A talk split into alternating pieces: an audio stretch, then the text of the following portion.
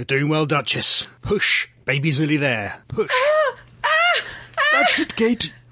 One's doing fine. Will Breathe. Royal That's a it. ping That's pong it. ball.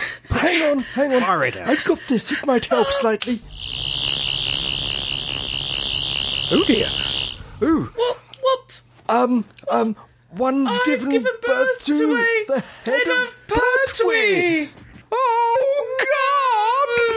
That's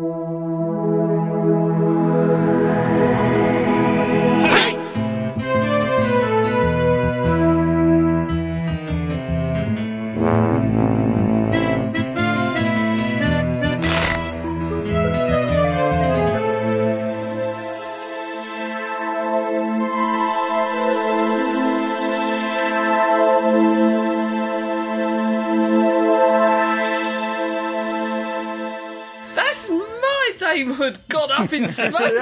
Yeah. You can kiss your knighthood goodbye, Keith. Uh, well, I And it think, won't it's be of the, for acting. I think this is more of the staggering stories broadcast from the tower. Yep. anyway, welcome, welcome, welcome, dear listeners. Broadcasting this from the Tower of London. It's this, the latest Staggering Stories podcast. Yay! anyway, I'm Crumbly. I'm Adam. I'm Jean.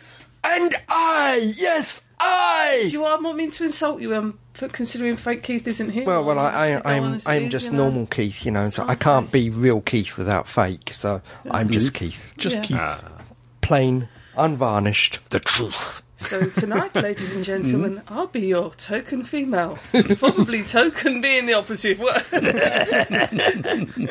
Anyway, without further ado, with his feet up in the stirrup, showing the information for all the world to see, this is the news with El Presidente.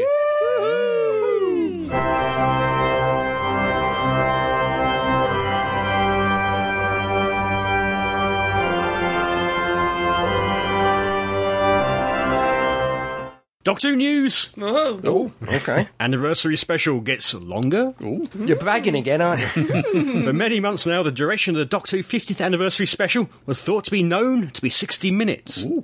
That was a fact published by BBC Worldwide back in January. What did BBC Worldwide know? Well, apparently, many fans weren't happy that it was no longer than an average Christmas special, and were instead hoping for something closer to the running time of the 20th anniversary special, Yep. 90 minutes, mm-hmm. which in turn was roughly equal to a normal four-parter without reprises and credits, Yep. such as the 10th anniversary special, The Three Doctors.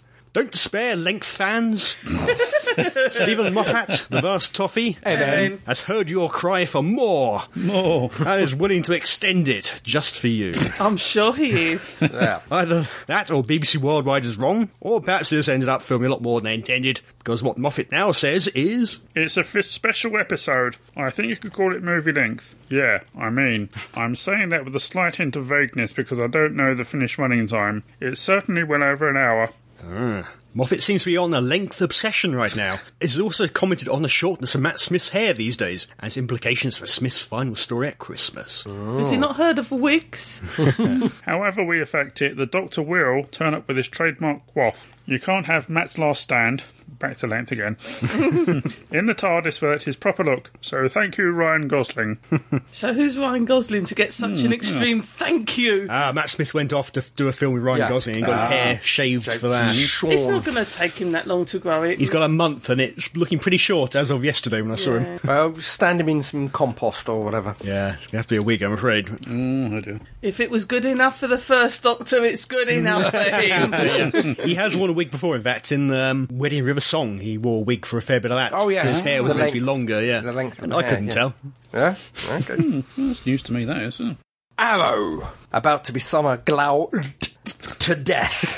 You sound like you hiccuped halfway Yeah, well, through. it's- say they're not the oh, ghouls. Fans of the DC superhero TV series Arrow should be prepared for imminent cancel- cancellation. Yes, mm. Summer Glau is to join the series. Glau has famously seen out premature cancellation of TV series of Firefly, Terminator, Sarah Connor Chronicles, Dollhouse, The Cape, and Alphas. It's if she is the kiss of death, then no doubt there are worse ways to go. Glau is set to have a recurring role in season two, playing some corporate type named Isabel Ro- Rochev. I think that's how you pronounce Something it. like that. Yeah. Roshev. Roshev. I have Roshev. to say, I did like Arrow when it started, but it's turned a bit into Lost, where there seems to be more time spent reprising bits and pieces. dear. Oh, really? Oh, yeah. It's just- Flashbacks. Yeah, and it's just kind of got a little bit stale very, very quickly. Okay, yeah. Got quite a good cast, though, isn't it? It's Oh, got it's- yeah, uh, River Song, was her name? Kingston? Yes. Alex yeah. Kingston's his mum, and Barrowman. yeah, the villain's wife, and that kind of. stuff. Oh, it's a good cast and It is well acted at points, but it just kind of seems to be mm, not Yeah. going anywhere and going there really slowly. Common problem with him trying to do 22 a year. Yeah, Yeah. League of Extraordinary Gentlemen, the TV series. Talking of cancelled TV series, fan favourite US TV network Fox have ordered a TV pilot based on Alan Moore's comic book series, The League of Extraordinary Gentlemen. The original comic takes place in 1898 in a fictional world where all the characters and events from Victorian literature coexist and several are brought together to save the world, or at least late 19th century Britain. characters include Allan Quatermain, Captain Nemo, Dr. Jekyll, and Mr. Hyde, of course, mm. the in- Invisible Man, aka Hawley Griffin, and Mina Murray of Dracula fame. There is no Tom Sawyer character despite Hollywood putting him in for their 2003 film adaptation. Alan Moore famously hated this film. I quite liked it. Um, Can Yeah. I just make a case in point? Alan Moore famously hates all the Every films of film. his work. Yeah, Oh, that's true. Yeah, that's true. Probably that if if he liked it, does that mean it's not a good film? Probably, I don't know. It remains to be seen how faithful the TV series will be. Hollywood seemingly cannot help but Americanise anything it touches. But steampunk pans, Puns. Steampunk pants. yeah, okay. The musical version of Steampunk. Steampunk. That's the one. But steampunk fans will no doubt be crossing their fingers. Yes, I am. while we all wait to see how this pilot turns out. Ooh. Hmm. Yeah. That'd be interesting.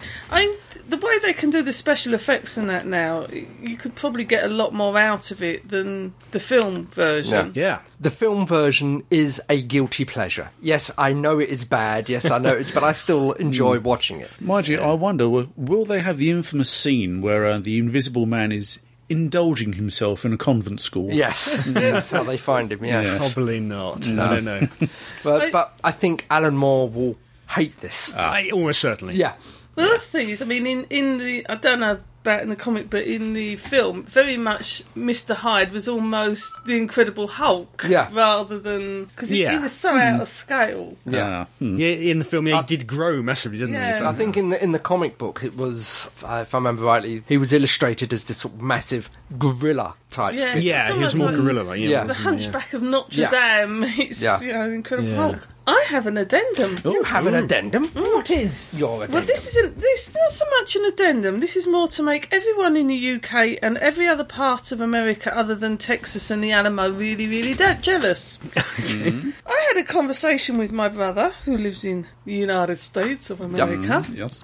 They have cinemas over there, like Wow. we do. You know, yeah. electricity's Yeah. gone over there, and one of them, Movie theatres, I believe the Yes, term is. yes. Movie houses. Ah. one of them, which is called the Alamo Drafthouse Cinema, and mhm. apparently there's another one in Texas, show these TV programs on a big screen ah. called Doctor Who, and not always just the new stuff. Oh, really? They're Okay. actually getting the programs. I mean, even the, the new stuff as well. They're actually getting screenings on full size, like the BFI, as, as hmm. a fairly regular event. nice. Mm, how they arrange that?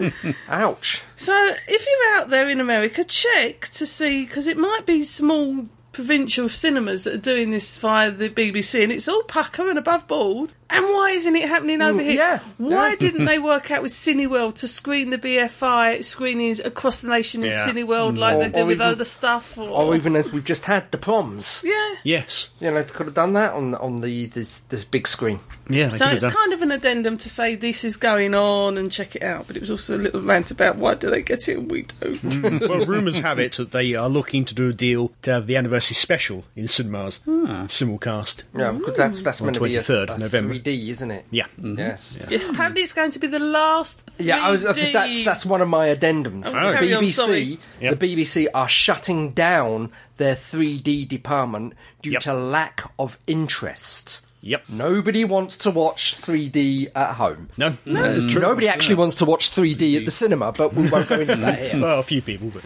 yeah, yeah. it's definitely falling back even at the cinema. Yeah, it's a lack of interest. It's, un, it's Yeah, uh, I was looking at TVs. Oh, in fact, I was in uh, Florida a few weeks back Yeah. for the for the wedding. drop And- hint, drop hint, plug, plug. Yeah, and went into Best Buy, and they had massive TVs, and they're up to about ninety inches, something massive. Yeah, It- yeah. Yep. And, Silly uh, sizes. yep. Yeah, really crazy. And I didn't see a single thing saying it was advertising it's 3D. Yeah. Of all their, mm. their top end TVs. Well, none say they. I think a lot of them do them, but they're embarrassed to even say they do. Yeah, well, I say, if you think of the logistics of it, how many times do you lose your remote control? Yeah. Imagine how many times you're going to lose those glasses. But they're also n- yeah. not that cheap. So you know, if, like when when the fiftieth episode is on, there is a chance that there is going to be households that consist of one or two people that are suddenly going to find there's like ten people sitting around because there's like going to be yeah. several who parties everywhere. Mm-hmm. Now, if you have a 3D, are you going to go out and buy an extra eight pairs of 3D LED specs because they're like 25 30 pound each and there's a sweet spot if you go yeah. too far left either side of it and most people have a couch in front and a couch down the side and that kind of stuff and yeah. and practical things a lot of people watch TV while they read the paper do the ironing yeah. there are times when you will sit down and dedicatedly watch the TV yeah. But mm-hmm. quite often only it's, very it's few and between. something, Yeah. yeah. or a film or something like that. But quite often it's something that's in and out of the consciousness. Uh, I think the other thing with 3D is after a while your brain switches off to it. Yeah. I mm. must admit, I've noticed you mm. sort of like, oh yeah, oh yeah, that is in 3D. Well, as I say, I, case they in do the tricks of poking you in the eye. Don't Yeah. really Yeah. notice. Ca- mm. case in point is the last Star Trek film, Into the Darkness. Yeah. Saw that in 2D, then I specifically went to see the 3D version to see how it was different Yeah. and what's the. And after the first chase sequence in the teaser, Yep. I forgot to look out for the 3D because I was watching the film. Yeah, yeah. You know, it doesn't. It was no different. Didn't affect me. Anyway, moving on. I have another. Do you have anything? I have an addendum. You have an addendum. Okay. A humorous addendum. What is your humorous addendum? Well, it's in two parts, really. Yes, in, in that font of all knowledge, the Oh, that- yes. That's still going. well, it has been for the past hundred years or so. so as news of the world, they got rid of that soon enough. yes, apparently it has been revealed that one Prince Charles is a something of a Doctor Who fan. Oh, okay. I Yes. think we knew his mother was. Yes, oh, sh- well, she had the DVDs of Eccleston's first season rushed round to the palace. Oh, that I did not know. When it, when it first, as soon as it came out, it was express delivered to the palace. Yeah. Yes, and um, She had a thing for Eccleston. Who's this, the Queen Mother? No, the, the Queen. The Queen. The Queen, yeah. Queen has gone up in my estimations greatly. I always like the woman anyway, but you know. She and was in uh, her bunk. the resident cartoonist uh, Mac, otherwise known as Stan McMurtry, he produced a rather amusing cartoon to the effect of, with all the events that are going on out in Egypt, with their President Morsi being deposed and things Yes. like that. Mm-hmm. The cartoonist decided. You know, to um, tie in the two events, Prince Charles and the, the deposing of uh, President Morsi, there's the Queen and Prince Philip reading newspapers about the, you know, sort of the aforementioned president being deposed, and in the background, the doors being opened by the footmen in the palace, and Prince Charles is walking in leading a squadron of Daleks behind him. Nice. I have two more addendums. Wow. It's a night for it Yeah, tonight. it's a night for night for addendums. Apparently, over in California, a certain Eric Hodggood has had to hand over ten thousand or ten thousand dollars worth of Star Wars merchandising to the California state to try to offset his two million dollar fraud. Doesn't go very far towards, is it? Well, uh, read, $2 million. reading down, reading down this, it's, was It's it all seven- Jar Jar Binks stuff. Yeah, They wanted rid of it. possibly, no, possibly. nobody wants. uh, Uh, he's given up two cars, two houses, retirement saving, Mm. and considerable number of Star Wars toys and comics to get his sentence lowered by nine years. That's probably worthwhile. yeah, Yeah, Yep. but there again, I mean, he's still very much a guest of the state of California. Oh, he's so, still yeah. he still is a guest, but it's he's going to be nine years has been taken off his sentence. Mm-hmm. It depends who's, who he's locked in a cell with. I mean. Don't tense up; it's the most natural thing in the world. You're my puppy dog now. My third and final. Jabba the final, Hutt. my third and final addendum. Mm-hmm. Matt Smith's shed. Shed. Shed. Okay. Or Matt Smith's car that is called the Shed right, okay. has gone up for sale on eBay for charity. Didn't even know he could drive. By the time, oh no, it was mentioned once in a Top Gear episode. Oh, he when did drive in Top Gear, didn't Yeah, he? when he was a reasonably priced uh, Yeah. star in a reasonably priced car. But it, it was mentioned as the Shed then, and it has gone up for auction on eBay for charity. Didn't he say he gave it to his sister? I forget what he, oh, he mentioned that. It's he may have done during that interview, but it is Yep. now mm-hmm. it is as we record this, it is actually up on eBay. Oh, okay. So by the time you listened, it's probably been sold, Sold, and gone. yeah. I but- expect so. Some exorbitant price. huh? Yeah. It's Yes. a, a car that Matt Smith owned, probably third hand by the time he got it. Yeah. yeah. Yeah. So yep. You can that's afford a decent car nowadays. You can. Well, it's probably got a uh, what is it? Drive in America now. Price Priuses. Prius. Yeah. Thank you, Prius, Prius. The the hybrid. It's Prius or Prius, depending on where you come Well, yeah. from. Yes. Tesla, maybe. Uh, Tesla. Oh, yeah. Oh yeah. yes. A Ford Edsel. Quite a newsworthy store episode. Yes. Hmm, Any more? No. No. No. Going once. Going twice. Gone. We're all addendumed out.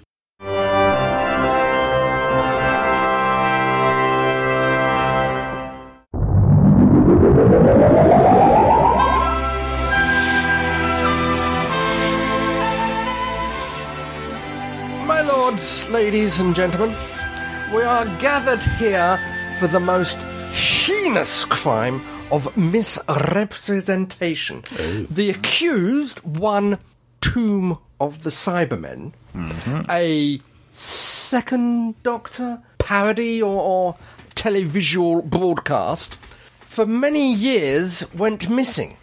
Over that time, it managed to weave the reputation of being a superlative piece of television, a sublime building of set, and an exciting, majestic piece of television. And then pops out, and and and what do we have? Threadless, wobbly sets, and people wandering around in fetish gear. I accuse this program of misrepresentation, my lord, and I recommend the worst sentence possible. I'll let you defend. he's, he's got me going at fetish gear. Frazer Hines and fetish gear. I'm off on my own here.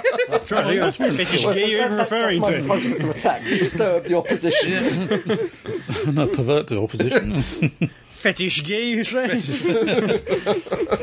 what did we have here? We had the Doctor in his normal outfit, Jamie in his normal outfit, Victoria in a fairly modest outfit, the uh, archaeologist in traditional archaeologist outfit, the astronauts in jumpsuity sort of things, and uh, pretty normal Middle Eastern sort of clothes for the uh, the sponsors of the uh, expedition. Where's the fetish in this? If I may point out, the Cybermen wandered around in spray silted diver suits.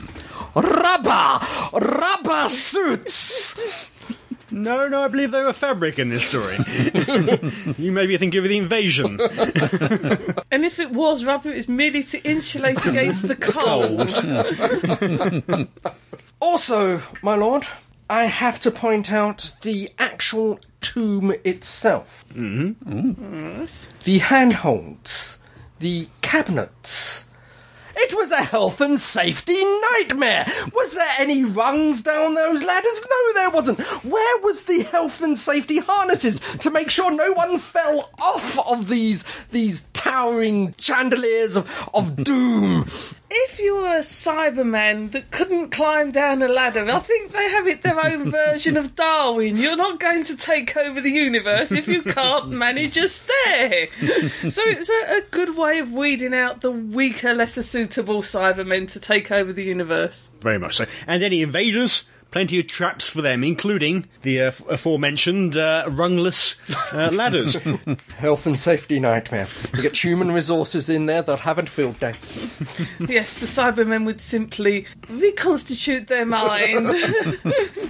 Also, I must point out to the task of the cyber voices. This dull, monotone buzz that takes you five times to listen to the actually what they're actually saying before you can understand what they said. Now, previously we had the um, the speak and spell Stephen Hawkins, which was perfectly understandable. You could understand, and it was a nice little sing song. I mean, you could pl- uh, sing song tune to the voice, and you could play along. Was perhaps you would prefer the emotional Cybermen of the 80s. Excellent. And, uh, At least you could understand what they were saying. You can understand these Cybermen perfectly well. You obviously don't know the tune. Okay, okay. We have to go back to the first actual crime that was permitted against them. The fact that this has been for a long time held in revere of one of the superior Troughton shows. indeed it is. yes. Well built sets. Yes. Yes. Dramatic action Yes. and superior fight scenes. May I'm not I, sure that one. may I draw your attention to what what was the the uh, slave's name? Toberman. Mm-hmm. Toberman lifting up a Cyberman over his head and throwing him against the wall. You could see the strings. The man was obviously throwing around a dummy. No, no, Now, that was this- uh, for health and safety, those strings. It was straight his back. The, the, the thing is, It is, came is- down automatically. It's all part of the cyber. I, I, I, I have to point out that, that it was held in great revere and joy until it was rediscovered and seen, and then very discreetly, fandom seemed to back away from the tomb of the Cybermen. Oh no no no no no! I would if I could. I would bring Matt Smith to the uh, to the dock to, uh, I second that decision. to give What, to bring him or not to bring him?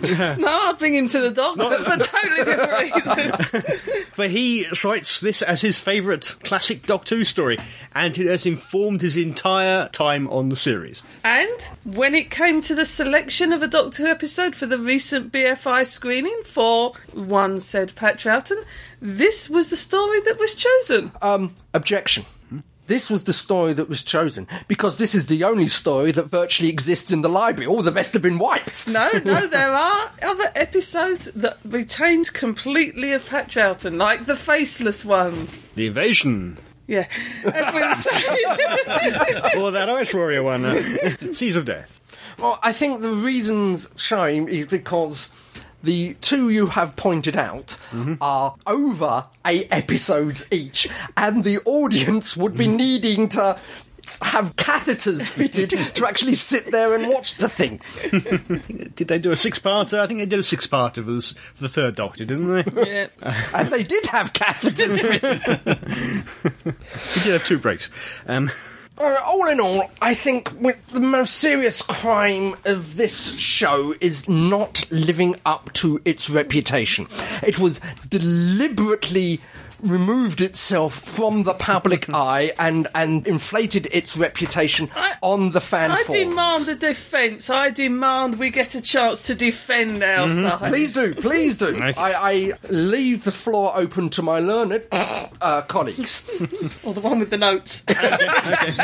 Let's start at the beginning then. This is a doctor who does not kidnap his companions, but he brings them with him. Victoria has lost her father. She has no family left. In trauma, he brings her along. He nurtures her. Yes, for what purpose? No, none of that. If anything, he grabs Jamie's hand. Frequently. And it's a doctor who has a sense to arrive after the first death happens. so rather than be accused of it, he can be there to help. In defence of the uh, quote of the wobbly sets, this had a fine set. There was no wobblage anywhere. Even in the costumes. A little bit of Victoria. no, that was more screaming and skirt lifting. I beg your pardon? Skirt lifter. That dress was very, very short for a Victorian lady.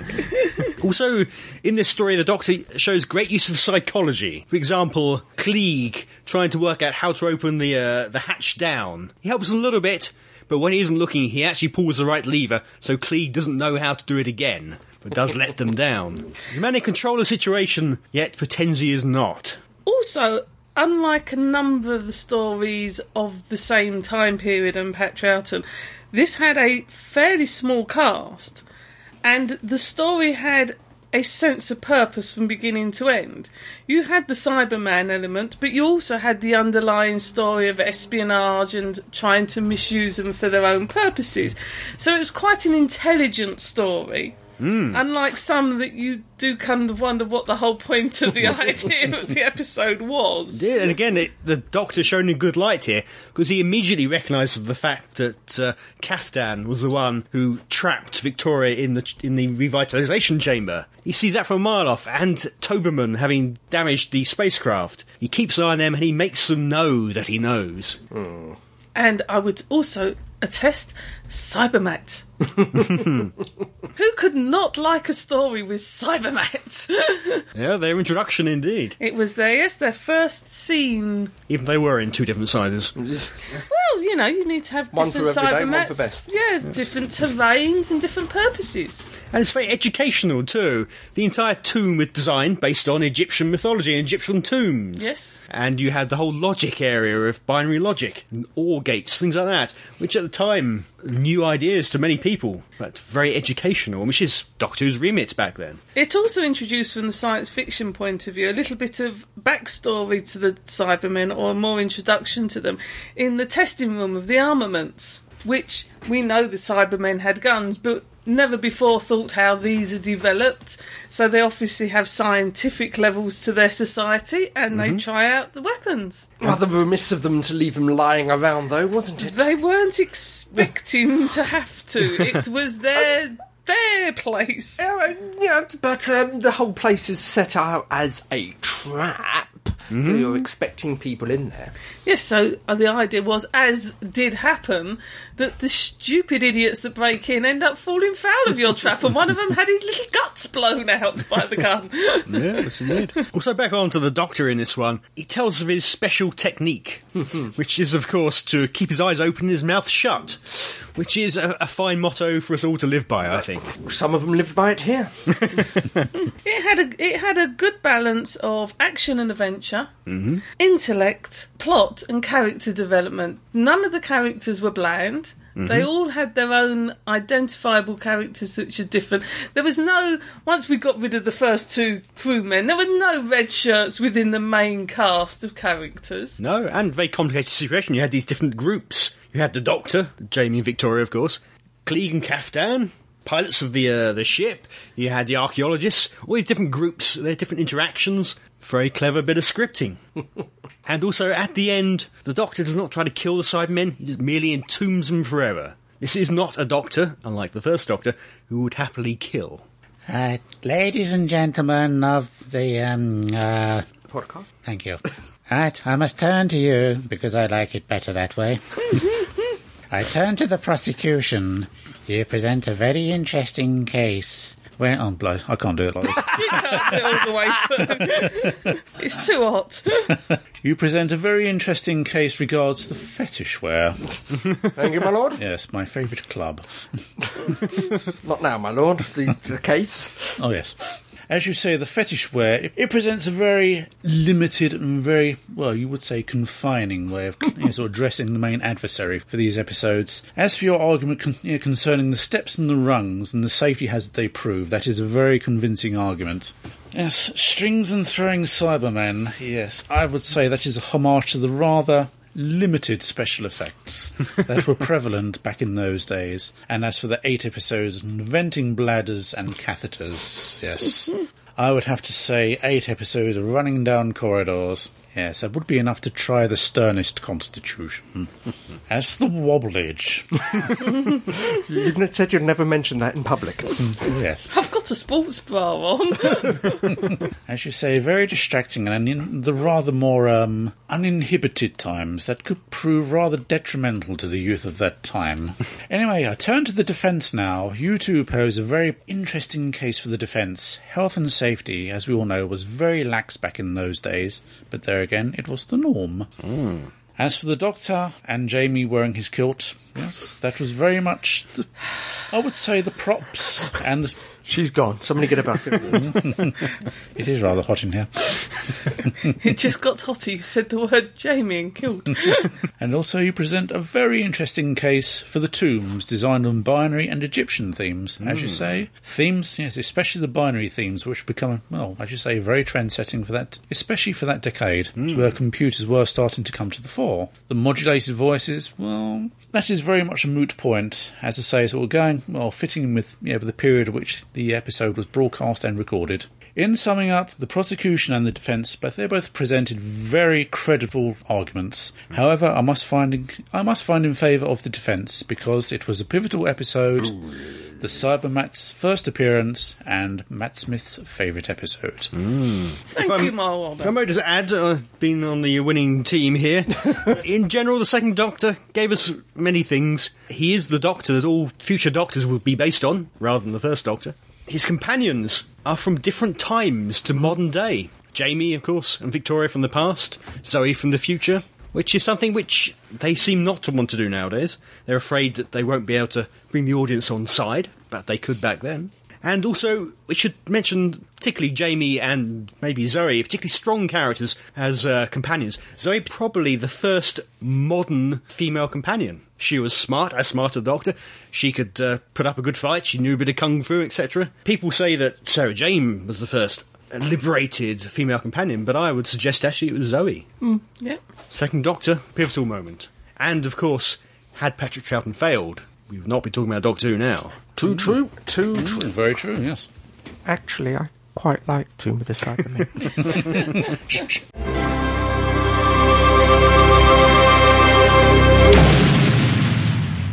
We have a new game for us to play. Ooh, a game? Yes. There will be some of you, probably only people in Britain, who may have seen a BBC Three, I believe it is, programme called Only Connect. Aha, never seen it. But Wonderful quiz show. It's the kind of quiz show that people from Open University and Mastermind go on and lose.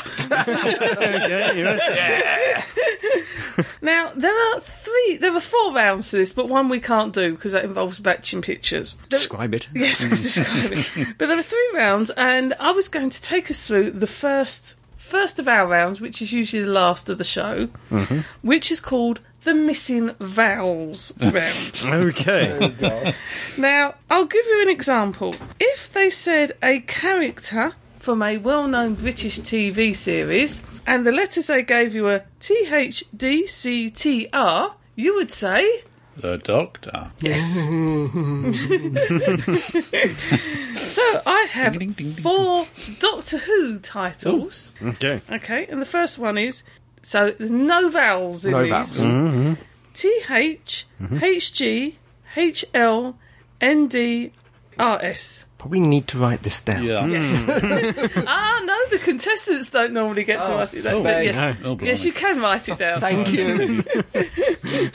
Mm. The Highlanders. Oh, Yay! blimey, I wouldn't, have, I wouldn't have known that one. Are we ready? I'm ready now. Mm, yep. Yes. Okay. D L K. Dalek. Yay! I don't like this game. I don't like this game. T H L V N T H U R. Eleventh hour. Okay, one last one. T H M B S S D R S F D T H. Oh, blimey. Tick. Any takers? No, not. You seen that one? The ambassadors Ah. of death. I, I was thinking something of death, yeah. Ah, yeah, yeah, yeah, yeah. It's a Doctor Who title. It's going to be death in there somewhere. yeah. Something of 95%. death or doom. Yeah. Mm, yeah. So the winner of that little introductory round is Adam with Yeah, two, yeah. Crumbly with one, and the host with one. yeah.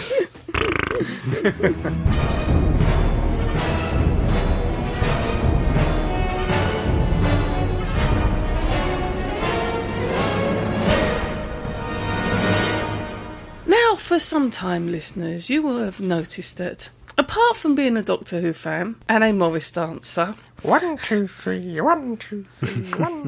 Sorry. yes, I hope you can see that stare through your MP3 player. That Paddington I got- Bear-like stare. I got a look. A look Yes. that says, shut up or you're dead. yes. I also quite like steampunk.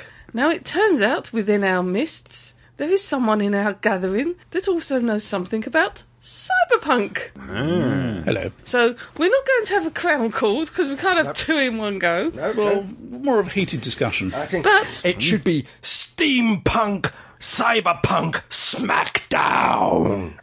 this is the point where we all do the bit fight music from Yeah, Star yeah. Trek.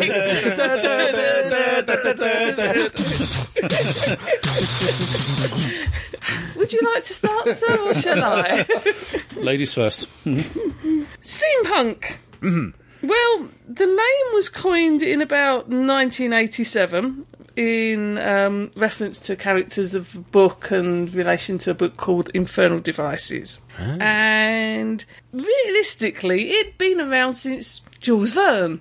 Well, that's very true. Jules Verne, H.G. Wells. Yeah, no. The whole idea, for those of you that don't know steampunk, is that Victorian age, Industrial Revolution, Tesla, all Babbage. those Babbage, that Charles ki- Babbage, yeah. kind of thing had been developed. And then imagine that society moved forward, but we never invented the silicon chip. Mm-hmm. We never invented micro technology. Mm-hmm. Everything continued along that Victorian steam Well, you could say innovative n- age. neo-Victorian. Well, that's it. As it moves along, the rest of society progresses, so the more undesirable elements of the Victorian era disappear, um, shall we say. But you still have that. That stylistic look, though the corsets are now worn on the outside. Outside? Um, the, the skirts are worn a little down. shorter. Um, but the ray guns are Tesla guns firing electricity. You have steam cars, but you also have vehicles that use early forms of batteries and Leyden jars in miniature. Yeah, it's more more jars, of a, a, a valve and Society. zinc Yeah. uh, Um, culture. the aeroplane obviously was never developed, but there are amazing But are there cruise line airships? airships. Orni- ornithopters. ornithopters as well as the as the other forms of uh, air travel that can speed you around the globe in a matter of hmm. days in abject luxury. And we have landed on the moon, ah, uh-huh. courtesy of the wonderful cannon that was created hmm. in America by our brethren, our cousins Well, over there's there. always the first. There's al- there's also the first men in the moon as well, where the ship's powered by Cavorite. That's right. Yes, that's true. And into this mix, you have the imagination of the modern person. And the difference, I would say, from the cyberpunk is that it's a lighter look on life. It's not a hmm. dystopian view of an alternative timeline. It's slightly sexy, it's much more tongue in cheek, it's very jolly, and in some ways it's almost female centric rather hmm. than male centric. And giving some examples, it is sneaking into film. I mean, there's obviously classics like The League of Extraordinary Gentlemen, hmm. Steam Boy, hmm. but even recently, The Three Musketeers. Yeah. You had the wonderful airships in that, and there was a scene where the female protagonist was going to steal the jewels, and instead of laser beams crisscrossing the corridor and using talcum powder, they were thin stretches of tight, tight wire that would slash you to pieces, and a ribbon. It's it's the same thing, but you're just thinking of a more mechanical way of doing it. Mm-hmm. Even in some of the recent Sherlock Holmes, mm. there's elements of it sneaking in, and the classic TV version, Warehouse 13. Yes. My argument for cyberpunk is I do believe a lot of what was postulated in cyberpunk is already here. Admittedly, sort of cyberpunk proposes a much more dystopian future. That things like nanotechnology, well, as one BBC documentary put it, sort of cyberpunk is man's slow evolution into machine, which I do believe is starting to happen right now. Nanotechnology, Cybermen. yes, well, Cybermen, yes. Yeah, Mhm. And say body augmentation, things like that. The line between sort of humanity, you know, sort of human thought and, and computer thought, I mean, that is starting to blur very quickly. That is becoming very vague and very nebulous. It's like one thing that cyberpunk postulates is there are no such things as world governments. It's big, big, big business and mega corporations that run the world. We only have to look at Mi- you know, sort of Adam's bugbears or Microsoft. Yeah, well, Apple nowadays Yeah, too. well, that's very true. Yeah, who else? So Google and all the other know, sort of Apple and all the other major corporations, they have their hand on the president or, or even the prime minister's sort of shoulder, and they're whispering in their ear, influencing judgments or corporate policy and things like that. You only have to look at films. Well, I would say the grandfather of cyberpunk, yeah, William Gibson, and to a lesser extent, uh, uh, Bruce Sterling as well. But say though the god, you know, godparents of uh, cyberpunk. Whereas virtual reality, I mean, that was first postulated as cyberspace. That was, well, you could say the anti-hero of um, Neuromancer, a guy called Case. He was in what, what modern parlance would be called a computer hacker. My argument for cyberpunk is it, it's here and it's happening right now. Where does cyberpunk finish and does science fiction generally begin?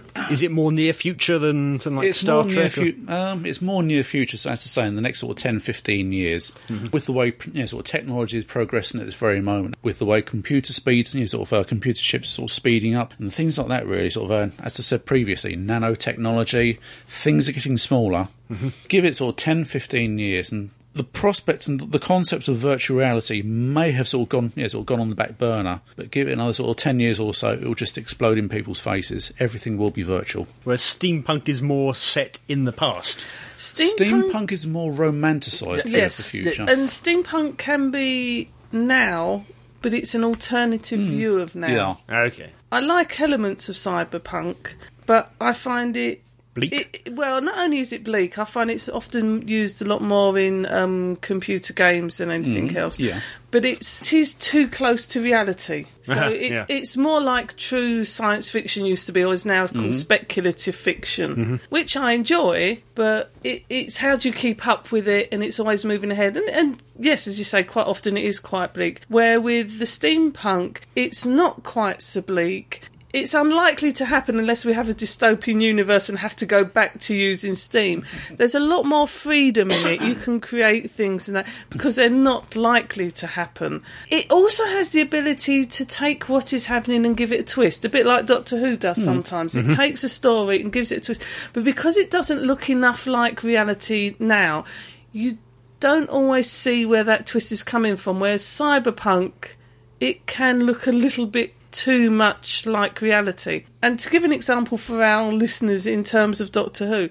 Cybermen are very much cyberpunk. Mm, very much so, yes. The robots in The Girl in the Fireplace Yeah. are very much steampunk. Steampunk clockwork, exactly. Yeah. yeah. They're the wind up clockwork. Although the Cybermen are based on the original steampunk robot, as in Maria from Metropolis, mm-hmm. so their look is very steampunkish. But you look at the two different kinds of machineries and how they work, there was an elegance to the wind up clockwork robots and a, a gentleness to Yeah. them, even though they could apparently chop your head off that you don't get with the cybermen that come across much more mm-hmm. clunky and single-minded and there isn't that romanticism to them mm-hmm. One argument I must put across in favour of cyberpunk. Doubtless everyone in this room and sort of 99% of our, our listeners have uh, seen the um, the Matrix trilogy films. Um, There was a trilogy, or there's only one. no it's a trilogy No, there's other trilogy. Those films dwell very much upon the case of what is reality. Mm-hmm. The only way we can sort of ascertain what is happening in the outside world is through our is our five senses. no, it's more than five, but okay. Well, if you count ESP, yeah. No, things like balance and stuff like that, but anyway. It boils down to the question of what is reality? Is it live, or is it real, or is it Memorex? I mean, that is very much the case with uh, virtual reality. One thing I must say in favour of uh, v- virtual reality is this is harking back to a, a documentary sort of shown on BBC Two about, oh, blimey, about 20 odd years ago. Wow. Two of the leading exponents of uh, vir- uh, virtual reality. One I do believe was a lyricist for the Grateful Dead. Okay. Who believed in sort of rather scrambled versions of reality? I'm sure, yeah. Mm, yes. Another guy, I think he works for me, works for JPL. He wouldn't look out of place at the, one of the aforementioned Grateful Dead uh, you know, concerts. One thing I will say in favour is that after being immersed in virtual reality for any period of time, makes you appreciate the real world even more. I Is mean, it real, though? if you believe, well, if you if you're one of those people who believes in the Matrix, you know, sort of nothing is really real. So So is Blade Runner cyberpunk? Uh, very much so because the edge. it deals with um, going back to um, mega corporations running Yes. the world. Who is it in uh, Blade Runner? Which- Tyrell? Yeah, Tyrell. Tyrrell Corporation, yes. Again, that you know, deals with very much the concept of um, aug- augmented people in the shape of the replicants. Subliminal messages implanted memories, which is saying, and um, K. Dick had a lot of stuff in there with Total Recall as well. Yeah. Mm, Yeah. That's very much so. I mean, Yeah. it goes again sort of you know, to implanted memories, you know, aug- augmented people, and um, virtual reality uh, has expanded by uh, William Gibson in, in uh, Neuromancer and uh, Count Zero was very much a way of handling computer systems. You could literally immerse yourself in a computer system, become one with the computer, which I do believe is very sort of happening. Sort of, well, will happen within the next next uh, five Well, years. There's already ve- developments where you can control computers with the brain. Well, that's point. it. Sort of, They use the phrase "jacking in." Yeah. Could be worse. Leave it. Which literally means having a 3.5 uh, sort of you know, jack plug socket implanted in your skull. I Suspect that would never happen. It'd be wireless. Well, you never know. Yeah. I mean, within the TV film framework, there is uh, a lot of crossovers and blurring of the lines. Our dear favourites, the Daleks, were de- originally they started as a semi-steampunk creation. They needed electricity, mm. Well, static mechanisms, electricity, static yes. electricity mm-hmm. to drive them. Mm-hmm. That then became a pain in the arse from the point of view of Oh, the production team. Yeah, next And- but now they've become much more, very obviously, mm-hmm. a cyberpunk creation. Hmm. Even in the very first episodes, the actual Kaled Mutant was actually a pilot. The Dalek was a tank, literally. Yeah, Yeah, yeah. But there, are- there are other films and that, that that incorporate both elements. From my point of view, one of the things I like about steampunk is, whilst in theory the cyberpunk person can immerse themselves in this. You know, augmented reality. They can't physically. I can physically go out and ride in a steam car. Mm-hmm. I can true, yeah. physically go out dressed into my corsets to the to the nines, And believe me, she does. and stand inside a Faraday cage with Yeah. a Tesla coil.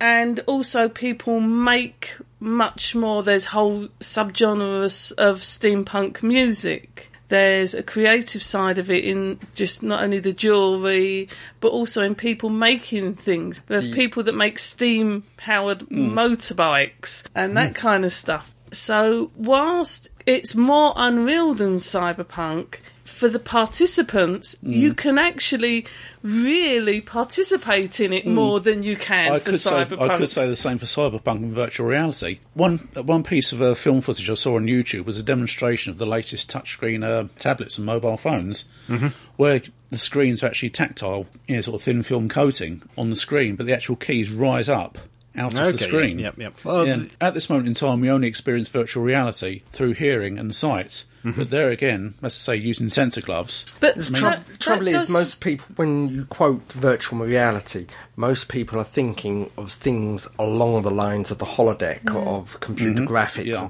which I'm talking about are- something more immediate, which yeah. we we are not up to as of yet. And the other thing with a lot of that is I couldn't do it. I can go and read a book to work out how to make a basic steam engine, Mm-hmm. and in my living room, I could make a basic steam engine to power something in my house, a clock or what have you.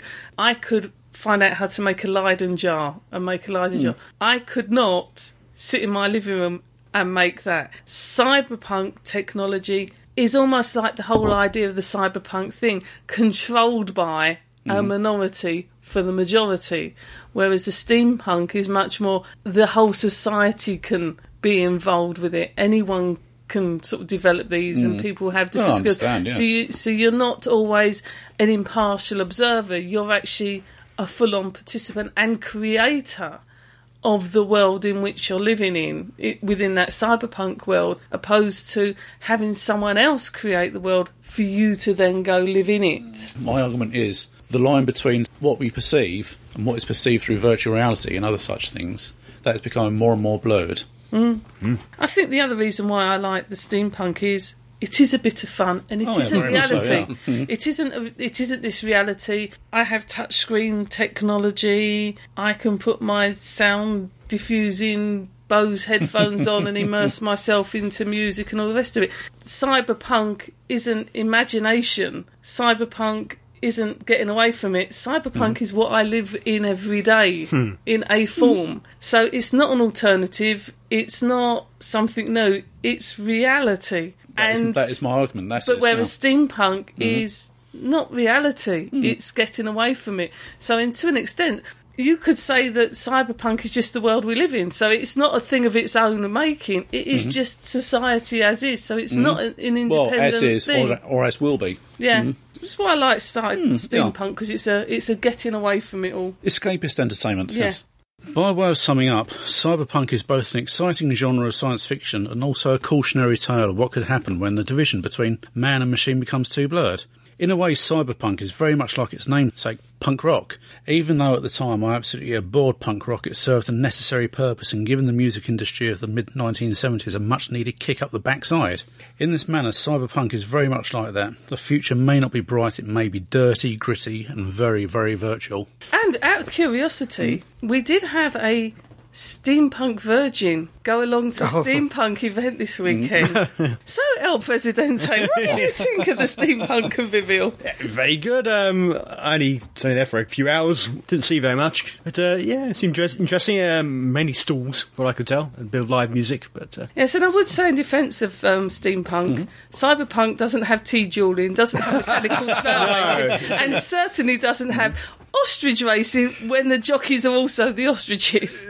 True, I've never heard of cyberpunk events like you have steampunk events, but uh, maybe there are some somewhere. There are cyberpunk fairs that do happen. So There are. Oh, okay. yeah, Okay. theme isn't sort of Victorian. It's very sort, Yeah. of, sort of punk and sort of. you know, It's you know, much goth. more what you see in the. It, it's the darker side of goth, and Sometimes it's yeah. the computer game imagery as well, isn't it? Mm, very, very much so. Yeah. There you go, listeners. What do you think? Yes. Your opinions, please send them to show At Staggering. Stories. dot net. I'm glad you had the last bit because I can never remember what it is.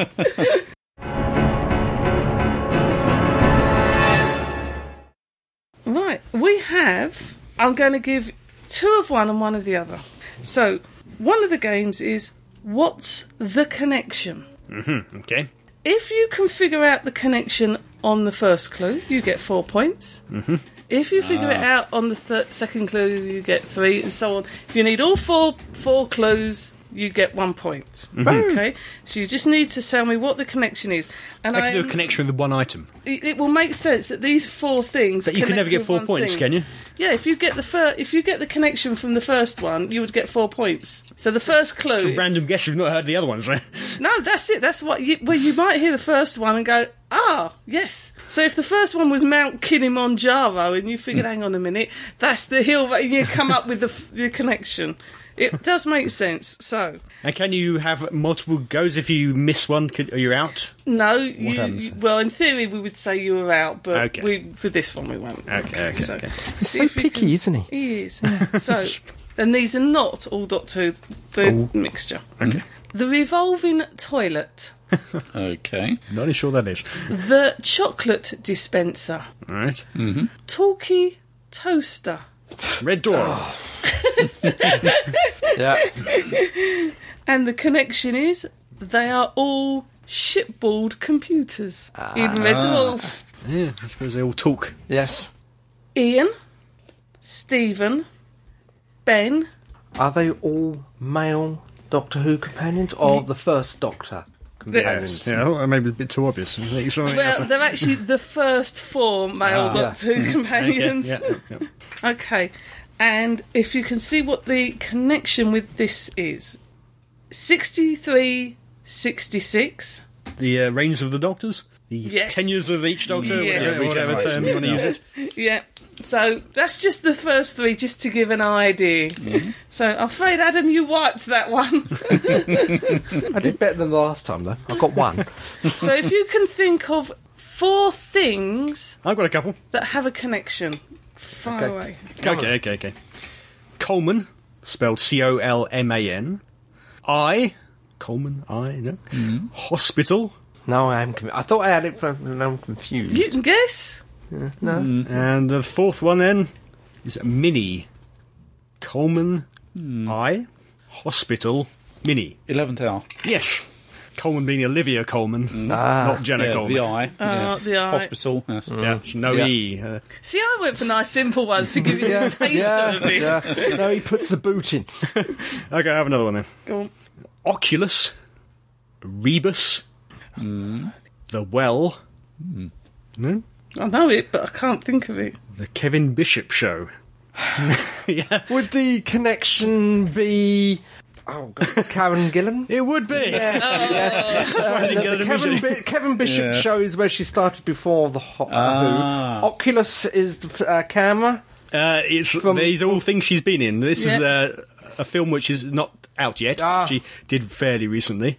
Erebus was her first TV thing. Yeah. Uh, the Well was a BBC Online thing she did. Yeah. Yeah, Oh, speaking of Karen Gillan, No, no, we no, we weren't. weren't, no, but- yeah, yeah. Go on, go on. no, um, more news on um, She's had a Guardian. haircut. You seen that? No, I haven't actually. I- I'm sorry, I'm sorry. We've done the news bit. You can't say this. News is over.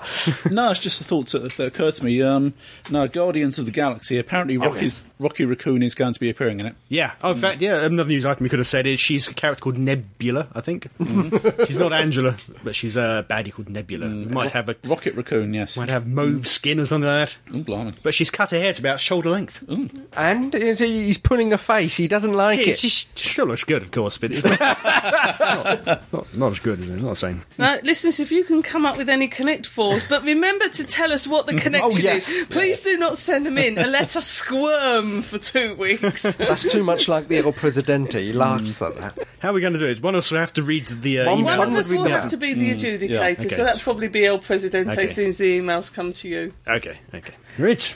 We have had oodles, oodles, simply Oodles. oodles of letters come flooding in. Well, Ludding. trickling. Ah, I haven't got one. I have one here from Gordon Jones. Hello. Gordon. Gordon! Greetings to you wondrous podcasting professionals. He sent it to the wrong podcast. I think he has, actually. uh, sparkling with wit, charm, known as Keith, Karen, Jean, Scott, Adam, and Crumbly. He missed someone. He Yeah, missed someone who we've Yes, he missed. did. I, uh, uh, he has. He has. Yes. Shall we on his behalf? Yeah. Well, he does actually go on to say a viscerous insult to the vampiric shadow deity inhabiting the demon skin of the Primula cheese mould in the decapitated form of Jon Pertwee's scalp. But I think we do have to say, Hello, head of Pertwee! It's getting Oh, forget the rest yeah, of them. the do- it's too hot. It's been very hot. We, we're recording this in the middle of the heat wave. Yeah, no, the You Tom want to Baker's see what they're not wearing Yeah, oh it's God. disgusting. Even Idris is naked. Yeah.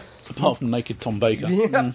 I finally finished watching Indiana Jones and I really liked The Crystal Skull. Mm-hmm. That's twice now that Lucas has made a successful series harking back to a simpler time featuring magic only to cap it off with films years later making it more sci-fi which I loved and the rest of the world hates. Actually, I quite like Crystal Skull. I Oh, really? Okay. I, I- I, I quite liked it. I thought it was very good. It took me a mm. second screening to get into no, it. I, I did like it. I a enjoyed bit it. disappointed. It was okay. A bit disappointed with it. Anyway, that obviously is a gross generalisation, but it's true enough to get me thinking. Mm-hmm. When I think of what I love about fandom, I think of Doctor Who, Being Human, and Firefly. Series hmm. fandom brought back and kept going in their darkest hour to varying degrees. The work of Lucas, of course, is noted as a very contrary, as very contrary to that, and I think ultimately what separates the two is that the work of Lucas is so mainstream that the entertainment shift from fans who are slogging away in the wilderness years to be to the fair weather friends who like it because it's popular and it was there. Hmm. Going further with this, I think it's important to note that Doctor Who, Being Human, and Firefly were known to be in jeopardy as they were airing, so the fans knew that if they wanted their show to survive, they had to mobilise. While the work of Lucas has always been so big successful, be it Star Wars, Indiana Jones, that the fans were judging it fairly where before they would have to been defensive. Also, hmm. Indiana Jones and Star Wars are inherently stupid to a certain extent, Yeah. and yeah, I agree with that.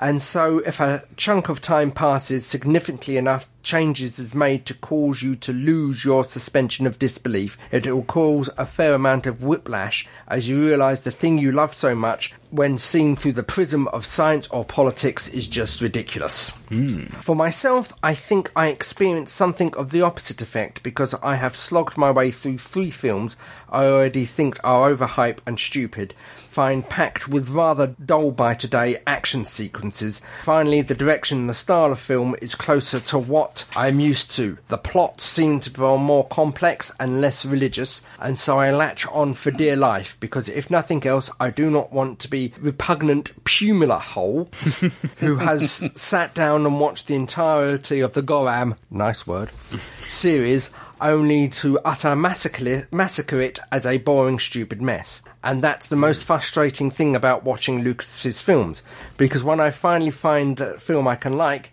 fans will instead of taking up their favourites, disintegrate mine. When fans feel so entitled as to try to cull their own fandom, I find it to be a disturbing counterpoint to what I love about fandom. Hmm. Outside of this ro- long rambling essay, I suppose I best tell you what has been happening, and the answer is not much pleasant.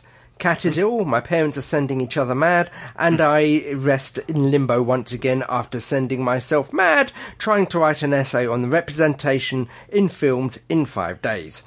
in the end, I did it in Star Wars Episode 4. Two good things are to note are one, the game Rogue Legacy is the most addictive game ever, and he's left a, a link up in the show notes. Hmm, okay. The Oncoming Storm podcast is like Doctor Who Book Club podcast, but going through the Virgin New Adventures in order. It's inspiring me to get a move on with my own series and a perfectly accompaniment to Rogue Legacy. And another mm-hmm. link that we'll put up in show notes. Yep. Before I go on, I'd just like to say listening to this podcast is a great help in these difficult summer months because whenever I'm working, I feel as though I've dropped off the face of the world, mm. as all my friends are living off their, their own lives in different countries, and I'm stuck in the primula tube of nowhere. but your podcast really helps keep me feeling connected with the wider world beyond the Shire. Thank you, Gordon Jones. Thank you. And Thank you, Gordon. Thank you. Um, as ever, you do bring up a few salient points that I do actually agree with, but um, there there are certain. s- How can I put it? Not necessarily things that you shouldn't do, but there are certain sacred cows that people so think you shouldn't throw stones at. Mm-hmm. I think Yeah, the, there shouldn't be. But the interesting I don't know. Yeah, I agree with that. I think one of the interesting things is it's probably a lot to do with the TV and film stars. He said the the, the recent one is more his style. Yeah. we love those because they were the films that we grew up with. Yeah, yeah. But how many of us watch old black and white movies? yeah, true, true. because Yeah. it's a different theme style, film style. It's a different speed, and there are classics like Casablanca, Casablanca, and yeah. that, Yeah. that we would sit and yeah, I would Mm, happily time and watch, time watch again, Casablanca, but there are people that wouldn't because it's so much slower Yeah. and a different. And I think that's it as much as anything else.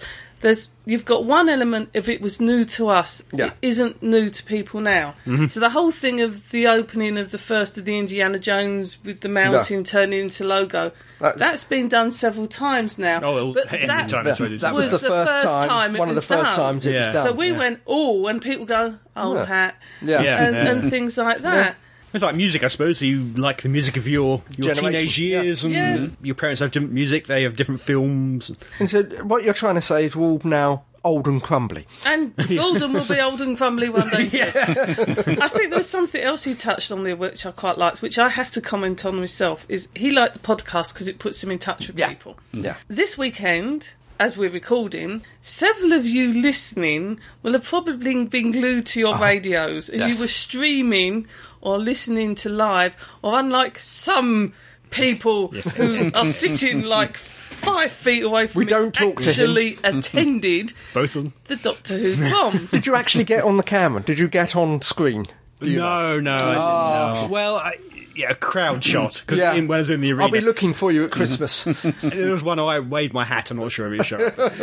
One thing I loved about it, I missed the first half, unfortunately, but the second half, I'm sitting in my own living room on my sweet little toddy self ah. with the cats Poor Jean. and the radio and my phone on Twitter. And suddenly I am listening to the proms with people from Mexico and people from Yeah. America and people in the proms and they're tweeting pictures and they're making comments. And it was the weirdest feeling of listening on my own but being connected With to all else. these other fans and friends Yeah, I had yeah. around the world and people I didn't know. But for that two hours, we were linked. We were Yeah. one little community listening together. And I actually, for the first time, thought, this is what Twitter's for. yeah, but I know that feeling of being isolated, but Yeah. then having a connection through listening to something that, that you you don't know the faces. You walk past as possibly apart from Asda Man, Yeah. in the street. but there is that that similar interest, Yeah. that similar mindset, even Listening if it's just together for that hour. apart. Yes. Yes. Yeah. Yeah. When people do it during the actual episode too, which I don't quite understand. No. I'd rather be watching the episode rather than Yeah, tweeting I'll do it. I'll, I'll do it for what's- the sort of like the Doctor Who bar when you're watching them Yeah, that's subsequently. different, But when it's live, though, I want to immerse myself for the Well, I live just say, what, what's what's the line from Mental? We can't be together, so we'll always be apart. I do recommend the uh, the prom. It, you'll be able to find it in, Yeah, instead, I've- if you I've- look in MP3 form. so I was listening to it. It's Showing, wonderful. oh yeah, it was really good to beautiful hear. music. We shall perhaps look at this at the next podcast. Yes. Maybe. Yes. Sorry, Crumbly's falling asleep. We have one here from Naya. Hello, Naya. She says, Hello, staggering storytellers. Hello. Hello. I'll try to have audio feedback when I've listened to the latest, but in the interest of getting to this to you quickly, I figured mail was the better bet. Oh. I'll use a list format in the hopes of keeping it short and sweet. Oh. Number one, huzzah for making Scott a full member of the team. As the man, I enjoy your commentary, but maybe you can turn his mic on next time, El Presidente. He was he was awfully hard to hear in 161, and in 162, I couldn't hear him at all. He's a quiet oh. lad, you see. That's the problem. We'll have to turn him up a bit. Yeah, he We'd is very to- quiet. He would have been here today, but he's gone off somewhere else. He's yeah, in Manchester. Manchester or somewhere, Manchester. but Yeah, Yes. he's up Manchester way. Hmm. yes, very likely to be here next time though. I think. Yes, hmm. yes, because fake Keith's having a break for, Yes. for Lot, lots, duties. lots of and- meetings and things coming meetings up at the moment. councils. Yes. Oh, Yes. oh, blimey. Hmm. Mm. Two, I'm apparently the only Doctor Who fan who liked Silver Nemesis and hated the Doctor's name. I can live with that. and the contentious one, number three. The Doctor Who and Race book wasn't written by a think tank in Australia looking for a quick buck. Here's how I ended up in it. The first time Martha left the show, I wrote a blog post called Mickey, Martha and the Message That Doesn't Belong in Who, which is still up on both the Life on Martha community and my blog. Mm-hmm. Little did I know at the time this would be one of the first shots in the online war dubbed Marthagate. Hmm. Arthurgate, eh? To look into that. Hmm. Yeah. Big online arguments attract attention, especially big online arguments that rage across multiple communities, personal blogs, and forums. Marthagate opened the way to discuss other forms of how race has been handled and continue to be handled in the show. The editor of Doctor Who and Race thought that a subject that was causing this amount of heat and discussion deserved a book. When she put the idea online, asking for people to write for it, she linked to several blog posts that were the kind of things she wanted to solicit, including Mickey, Martha, and the message that doesn't belong in Who. Which is why the editor reached out to me directly for permission to either reprint an essay that I'd whipped off as a random musing in about 20 minutes and lumped in with a rice pudding recipe on my blog. or to write something from scratch. So I wrote a new version with less pudding and more Mel's and Rosita. I like rice pudding. I think pudding has a has a place in in these hmm. discussions. Hmm. Yes. You can't get enough rice pudding, Oh, especially, decent rice pudding is hard to get hold of. especially when it's got a nice big dob of jam in it. Unlimited rice pudding. This book isn't written by academics for academics, none of whom watch the show. It's written by fans about something we care deeply and know plenty about. And I can guarantee you that not all the essays treat the issues academically because you can't pay me enough to ever use words like post colonial. not that I'm being paid, 100% of the proceeds and the author payments are being split between two medical charities. Ah, hmm. That's nice. By the time we read this on air, this book should be out. I know it's being sold by Amazon in the US, UK, and Australia, hmm. and I believe that other booksellers can get it as well. Don't let the make your mind up for you. At least check out the book's website, doctorwhoandraced.com. Hmm. We will do Now, a link, I'm yep. sure. P.S. to Fake Keith, feels is how the kids write feelings these days. I ah. don't know why either. Okay, As you're jotting everything down. I'll, I'll pass that message on. Feels. Feel- Those feels. feelings. Yeah. Yeah. Where did that come from? What? A, a previous podcast. oh, okay, okay. Read your back catalogue. Oh, I have no memory. We really should get Goldfish to run Uh, this. yeah, It's I don't know how actors feel when they're asked about the episodes they've been in. I'd be a lousy Doctor Do you, in the episode so, so was I in that? Yeah. I, I prefer the uh, Simpsons version of that when they had Xena. Uh, In episode 432, you are obviously riding a gold gelding, but in the next scene, you seem to be a brown foal. Magic. Anything like that happens in the show that you can't explain. Magic. Get away with that, Xena. Probably not so much on our podcast. Yeah. that put paid to that argument. yeah. we just play spoiler music, spoiler Spoiler music, music. spoiler music. Right, talking of Naya, we have a bit of audio feedback from her, I believe. Hello, Naya! Again. Yeah. Yep. Hello, staggering storytellers. A Hello. quick bit of audio feedback to go along with the email I sent you yesterday. Ironically, this audio has nothing to do with Doctor Who at all. but instead, it's about American food. First of all, I laughed like a hyena at the whole Miracle Whip story on, in 161. Um, Although I do wonder if you're confusing Miracle Whip, the salad dressing, with marshmallow fluff, the whipped marshmallows Oh, in fluff. a can. Fluff. Yeah, fluff. Because most of our stores will have both. Americans put marshmallow a whole bunch of places it doesn't belong, including inside peanut butter sandwiches, Uh, between Fluffer Cassandra Nutters, adults. Just uh, not sure if you want to know. on top of Whoopie sweet pies. potatoes. the other thing is, since you were confused about ho-hos, She's on from the hostess company, ergo the name, it has nothing to do with prostitution. Oh, shame. Heaven help me, I love the things, but they're not actually food like Twinkies. They're actually a high fructose corn syrup delivery system. Ah, good. A ho ho is a yeah. chocolate sponge cake style food stuff wrapped around the same vanilla cream filling that's in the middle of a Twinkie and is then dunked in chocolate. Oh, for God's They're sake. really good. But they're not actually food. Someday, someday, I shall have to introduce you to actual American cuisine. We have one. It's good food. We spent Big Macs. 10 days there and we didn't Anyway, find I just any. thought I'd, I'd ask the question about marshmallow fluff and Miracle Whip, and then explain the ho hos, and that's all Fluffy there nose is. Ho-hos. Looking forward to listening to podcast 163. I, I kind of like couldn't download it. So what were you doing with Miracle Whip? no, fake, fake Crumbly wanted some Miracle Whip. Yeah, brought back from the States. So it sounds like mayonnaise. well, it's like or salad mayonnaise. cream. Well, we can dip sort of uh, Yeah. crisps in it and things like that. Oh, so it's a bit like y- yeah, like salad It's a cream yeah, mayonnaise, dip, sour cream, chives, yeah, along type those of- things, yeah. along those lines. Yeah. No, fake Crumbly is an absolute martyr to it. So I have to say, a country that has fluffy stuff you can put everywhere and sells ho ho. Ho-hos. They really need to look at the name at that point. I know, yeah. there's a there's an American foodstuff store up in Aldershot that fake Crumbly um, yeah, sort of, well takes me along to. Yeah, sort of. Drags you along to. Mm, well, I do the driving because there's a very nice brewery shop next door to it. So Funny enough, I was just going to say, at least beer mm. legitimately is mm. constituted as a food stuff.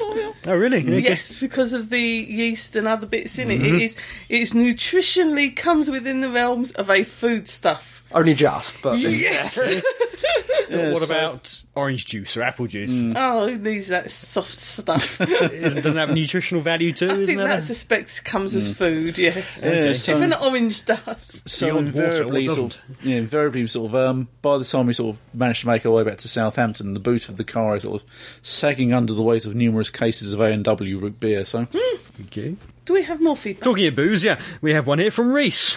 Hello, Reese. Don't tell me. Hello, Staggering Stories team. Well, those of you who can make it this episode. Oh. Now, I will say that Four because out you're of fairly six. light on the ground last episode when it came to people talking into microphones. You were also fairly light on the ground when it came to Australian listeners providing feedback. And no, I'm not oh. talking about Sandro. I'm talking about myself. Sorry, sorry, I, I got busy. I couldn't fit you into my schedule. Oh, don't look at me like that, head of We don't do the Superman and General Zod eyes at me. Please don't. oh, phew, They're glowing. close. They are I'll glowing. assume. One black lines. Moving Lady on and putting a bit of Doctor Who related stuff in here. It sounds like uh, some of you had a great time at the Doctor Who Proms 2013. Yes, I not did. in you. Australia this time because if it was, it would be called a symphonic spectacular. Yes. but I'd just like to say thank you to Tim Drury for putting up excellent pictures on Flickr and did. marvelous YouTube videos Did onto YouTube. Even though that second use of the words YouTube was a bit redundant. Even though But the thank you Cybermen for doing that, him not to. Tim, because without them, I wouldn't have been able to see what looked like an excellent show, and I wouldn't have been able to see the gag about Matt Smith's hair, and I wouldn't have been able to see the gag about the armed group of humans behind Strax and Vastra. And I'd just like to say mm-hmm. Dan Starkey and Neve McIntosh have to be some of the coolest people I've seen. One mm. being willing to wear such big, Yeah. you know, prosthetics and heat. suits in Damn a hot English summer. That's nothing compared to what we get. No, but in a hot there's not English summer, Yeah, for but you don't presumably a the fair bit of the day, and also under all those lights. Hats off to them. But also doing it in character too. Yes. Well done. Yes. Um, but I'm not going to talk too much about the proms other than to say Song for 50 sounds interesting and that I quite liked what I saw, like the surprise appearance from the Doctor. But yeah, I, I can't say much about it because I didn't see. I wasn't there. I didn't go to see it. So I'm going to talk about something else that I have a lot to say about, which is Man of Steel.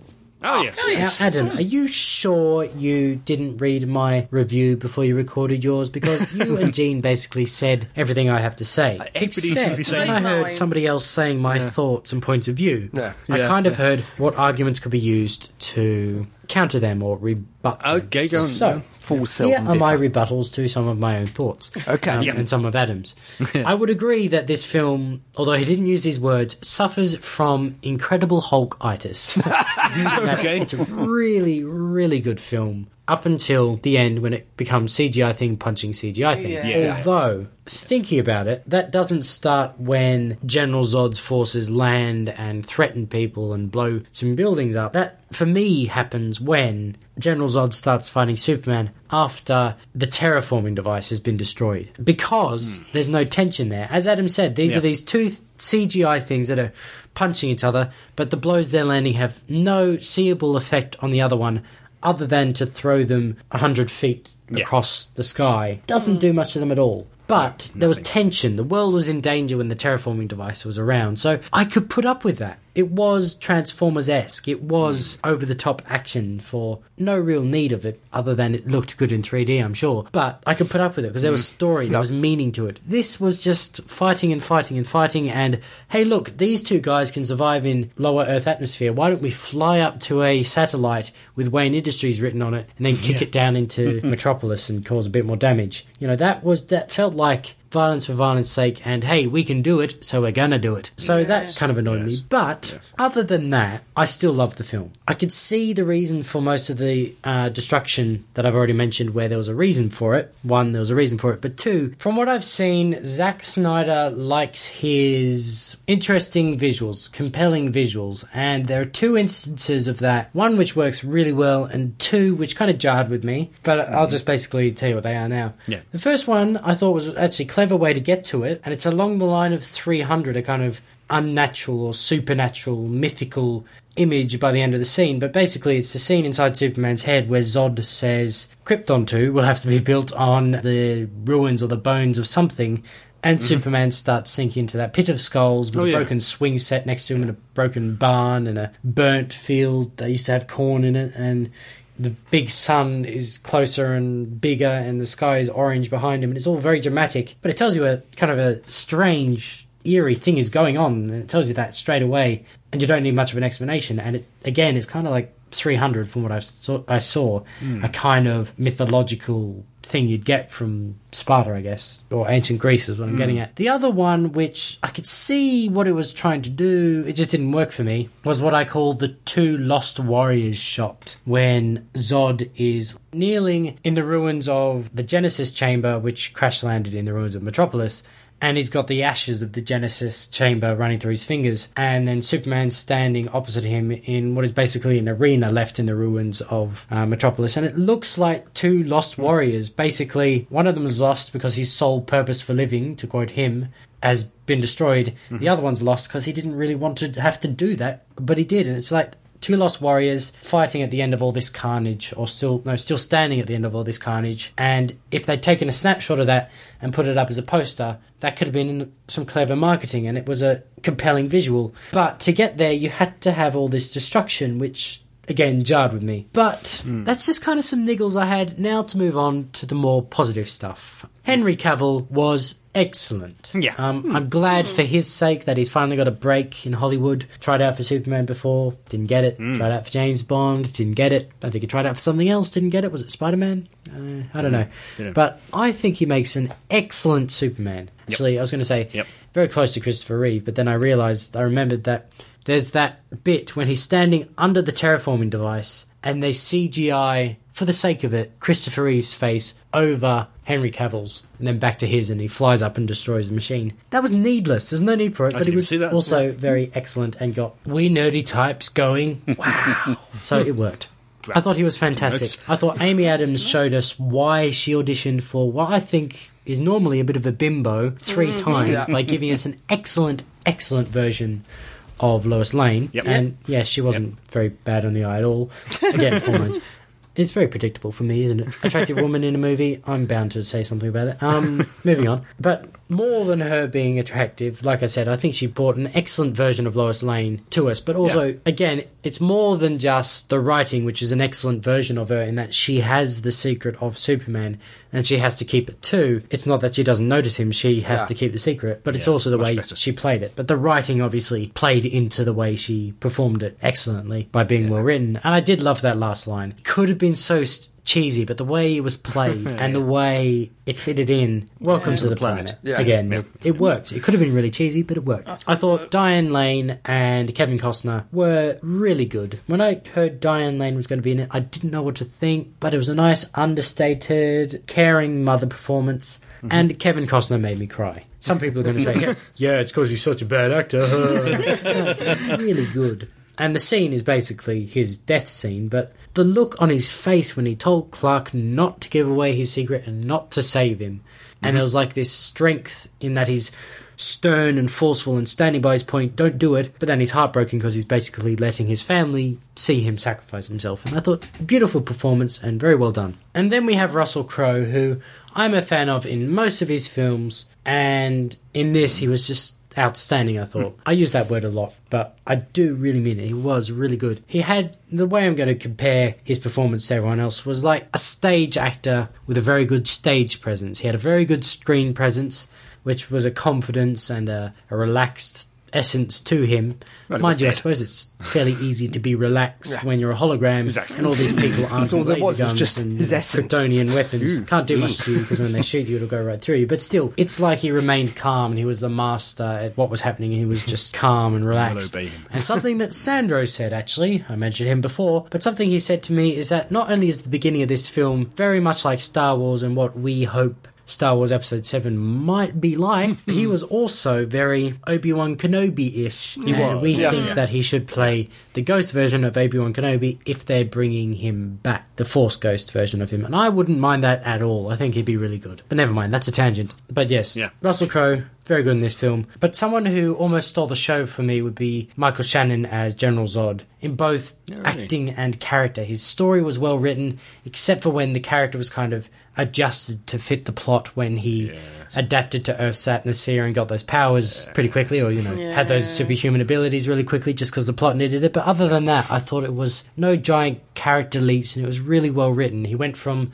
doing what he governed as best to keep his planet safe in the beginning, and by stopping the High Jedi Council of Krypton, I mean the High Council of Krypton, or whatever it was, and by killing a few of them, uh, by stopping Jor-El because he'd committed heresy, as he said, heresy, by uh, having a natural born child, and that made sense, and then hunting Kal, and you know, all these various things, and then his final descent into total and utter batshit craziness. it made it just made total sense after Superman had wiped out what was left of Krypton and the Genesis Chamber and all hope of reviving the race. It just made sense what he'd do. It was really well written and superbly executed and acted. I thought. And to tie in with him going crazy and to try and wrap this up, I'm going to talk about Hans Zimmer's music quickly. Specifically, the scene where Zod went mad. You'll probably hear a clip of it underneath what I'm saying, but the scene where he's mm-hmm. flown Superman into one of the skyscrapers and tries to use the laser eyesight or the heat eyesight or whatever it mm-hmm. is that Kryptonians have.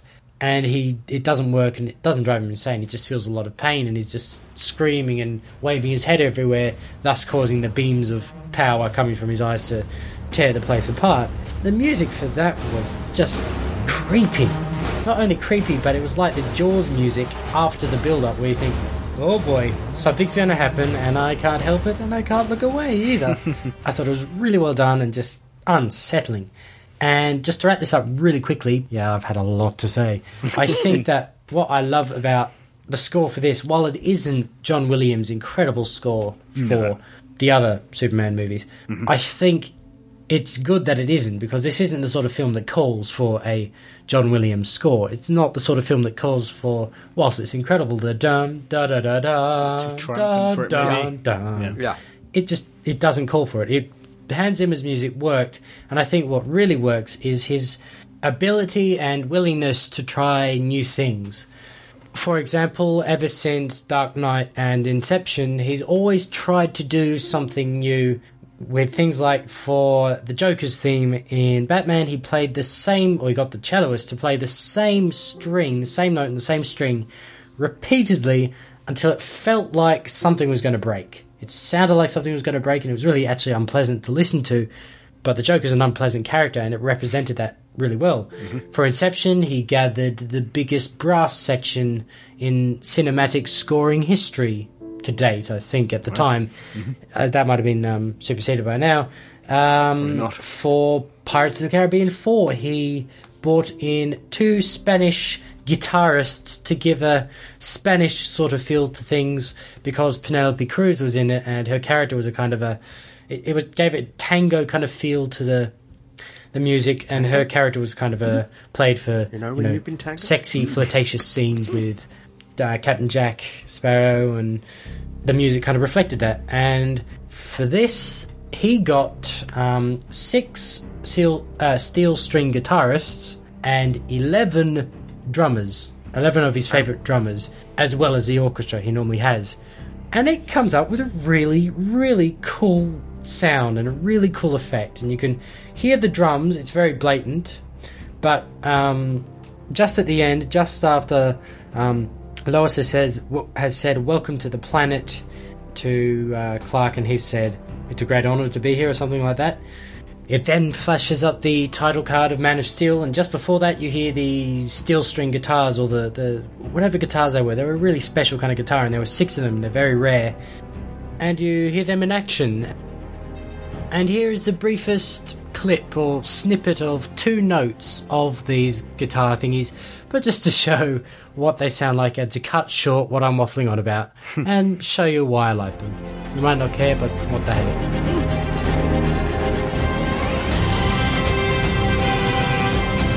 And I think that just sounds really cool, really effective. So I've reached the end of my feedback, which I've had to drastically edit down. Some of you are probably saying, finally. But hey, I had a lot to say. Anyway, I hope to speak to you next time if I can keep a slot in my busy schedule to record feedback for you again, or even write it. But anyway, speak or communicate with you next time. See ya. Thank you. Thank you. Thank you. Thank you. Yeah. yeah, I do wonder about some of these modern soundtracks. Although they they sound great, they're in a way quite forgettable. Like, when I'm trying to do the intro and outro to things like The Dark Knight or to Yeah. Man of Steel, to actually get a bit of music which everybody recognises being from that film is very Yeah. difficult. Yeah. It's not very iconic or whatever nowadays. The Superman theme you'd recognise anywhere, Indiana Jones, all that, all that stuff. But the Man of Steel, would the average person recognise Uh, the theme tune? I didn't really remember it. I don't bought thi- the soundtrack. Yeah, so I don't think it's a case of um, it's not generally recognisable because we get so many big blockbusters Yeah. these days. They all sound quite It's similar. a event when when we had Superman and Star Wars. Yep. They were event films. Hmm. It was a big build up to that film. There were there were perhaps one or two during the summer. Hmm. These days, you're getting about four or five. Having said that.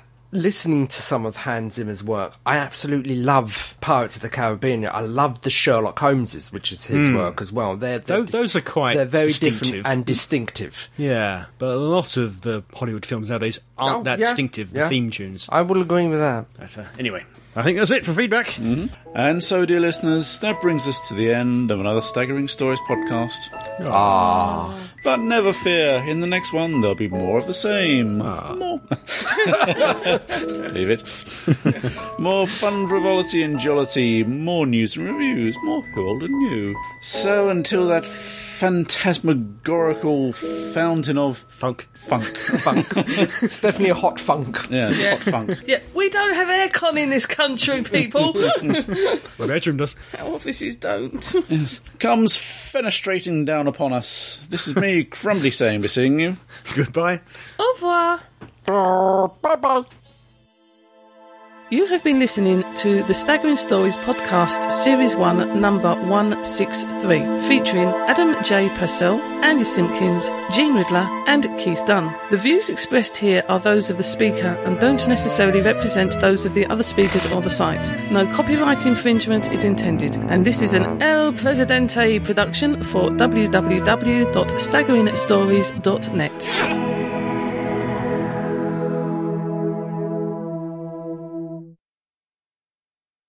What's her name? Pippa? Uh, Skank Ranger. Skank Ranger.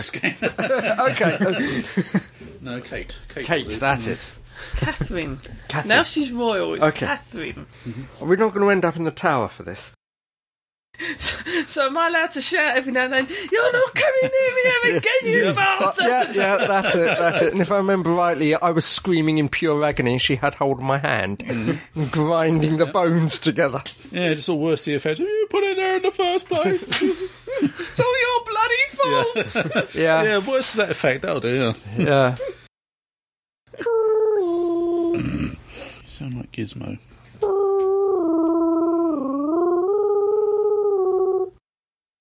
Duration of the Doctor Who 50th anniversary. The, dura- the duration of the. this is why we don't let you go first. I know, I know, I'm terrible. I wrote it and I speaking. Oh, Adam, I know you're off to see Pacific Rim. Uh, Uh, some point, yep. yes, apparently, uh, yeah, Burn Gorman's in it. Oh, okay. He's doing quite well over there now. It's been a couple- Yeah, 'cause he was in the Batman film. Was in the third Batman film. Yeah. Yeah, I'm debating on Pacific Rim. It looks like Transformers It movies. looks Yeah, Transformer no, I don't mind Godzilla. Transformer movies, but yeah, versus Godzilla? Yeah. yeah. Basically, it's a slugfest for two hours. Oh yeah. I've heard it's quite good by It is, yeah. a few people. Slugfest standards. Yeah. I'll give it a look. That's a summing. Um, two moments to watch out for without giving too much away. There's a scene involving a Newton's cradle Ooh. Okay, yeah. and um, a handshake that goes slightly awry. Okay. And I won't say any more about that. Yeah, yeah sort of two scenes that made me laugh out loud. Yeah. When I was running back in in the final leg of my ostrich race, All upholstered. where, where I was upholstered, so Rasputin was coming first, Bouncing Boob was coming in second. Guess who's Bouncing Boobs was? So I just had visions of this mad monk wearing a pair of you know, Bernie Winters, you know, sort of ostrich legs. And, yeah, that's pretty much all right. What he looked like. Oh, Ooh, ooh, Pong! giggling. Having a game of Pong! Boing, boing, Boing, boing, boing. boing. Brrr. We want to do like um, Nurse Chapel. You need us to get us to read the outro and then just say one, two, yeah. and that way you could cut the numbers together. I think together. instead of doing that originally, because I used did them for ages, but then I thought, actually, by the time the editing, it- getting it all together, is actually it takes less just- time to say it again. Didn't they just get to read out loads and Yep. loads of words to come together?